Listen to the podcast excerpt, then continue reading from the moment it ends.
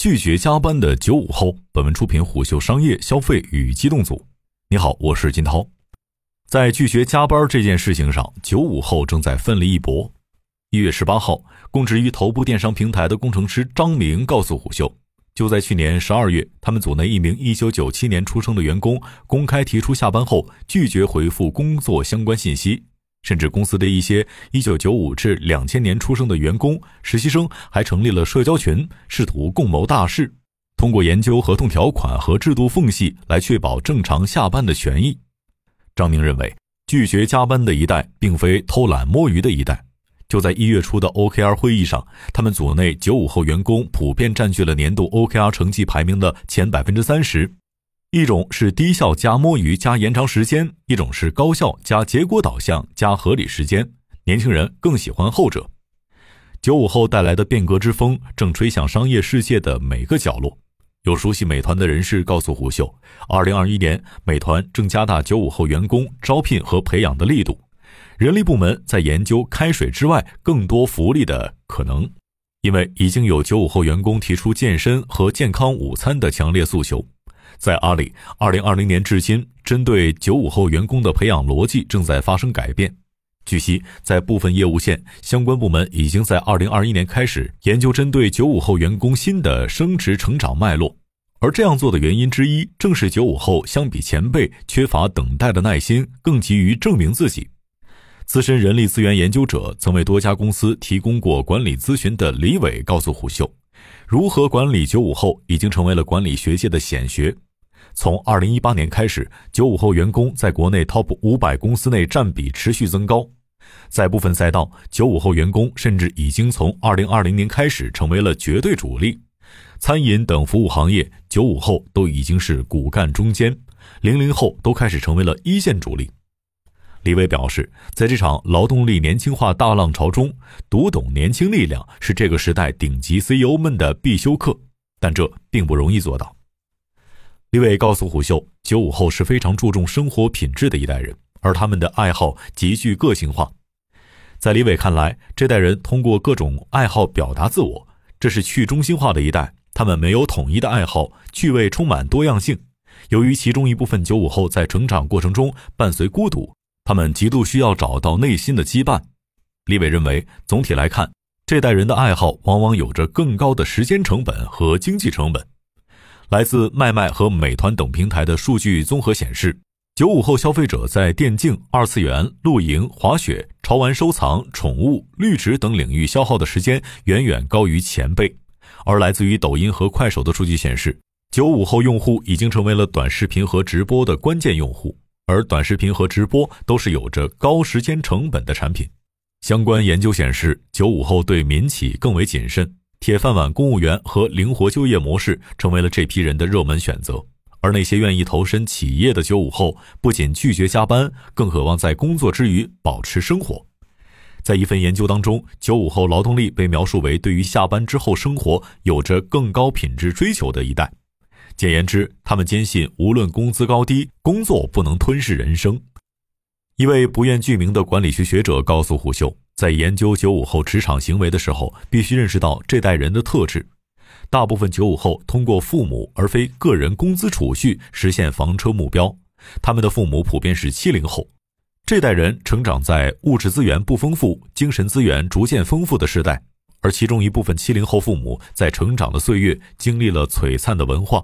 容易被忽视的关键因素是，九五后的父母这代人更为开明，更具多元化视野，也允许了自己孩子有更多个性化追求。上述管理学者认为，作为结果之一，九五后对于职场的依赖度更低。在我们走访调查过程中，很多九五后职场人把工作和生活分得非常清晰，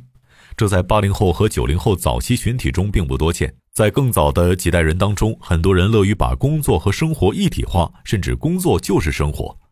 一个典型的变化是，九五后非常注重内心世界的独立人格，而这种变化让很多消费品牌看到商机。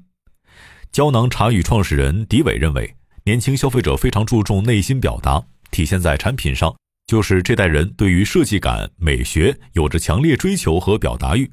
当一款产品被九五后消费者购买之后，他们往往会在自己的友谊圈层当中热情分享，而这种分享并非物欲满足之后的一种显摆，而是为了彰显自己品味、价值观的表达。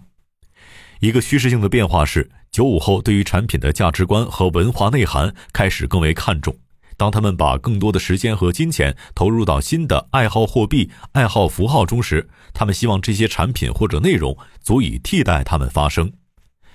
持续研究年轻人心理现象的研究者贾宇在十二月曾告诉胡秀，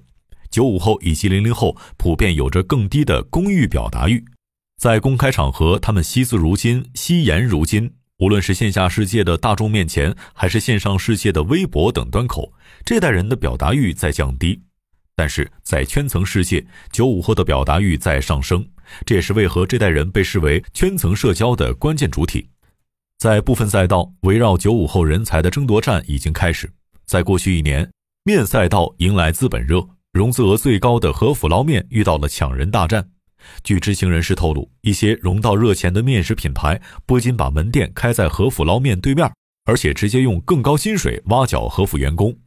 和府捞面的工资水平在面食圈已经是较前列的水准，但依然有品牌高价挖人。这些被争夺的九五后普遍在和府系统内经历了三到五年的磨砺，其中一部分已经升至店长。在餐饮圈内，这些完成了职场青训的熟手素来是各家争夺的焦点。而面对九五后群体时，这种争夺变得更为激烈。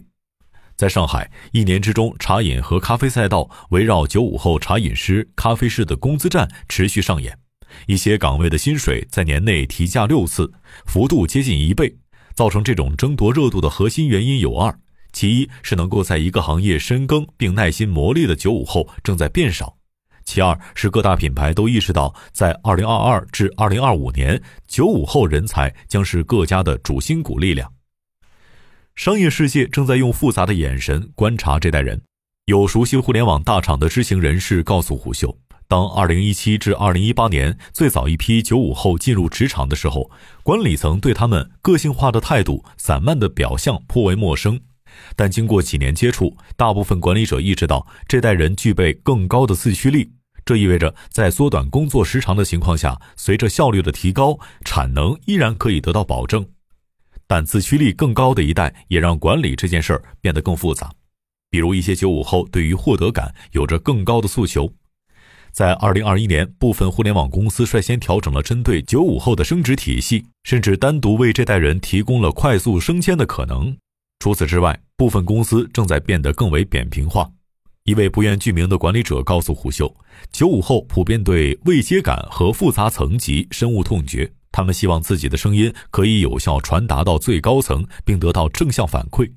而在过去二十年中，中国原本最具创新力的一批科技公司逐渐进化为冗杂臃肿的巨人，这与九五后对扁平化的追求存在矛盾。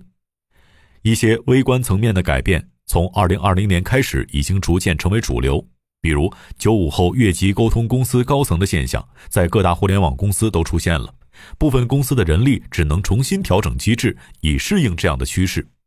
而在项目策划和执行层面，九五后开始被允许更频繁地表达观点，这被视为提高这代人获得感的关键举措。挑战不止于此，更多灵活就业机会的出现正在让九五后有职场外的丰富选项。在抖音有一千零四十万用户的游戏创作者叶峰就是典型代表。只有二十三岁的他在成为抖音创作者十七个月之后买了第二套房，这是一位深爱老婆的九五后，他每天从下午五点开始持续工作到凌晨三点，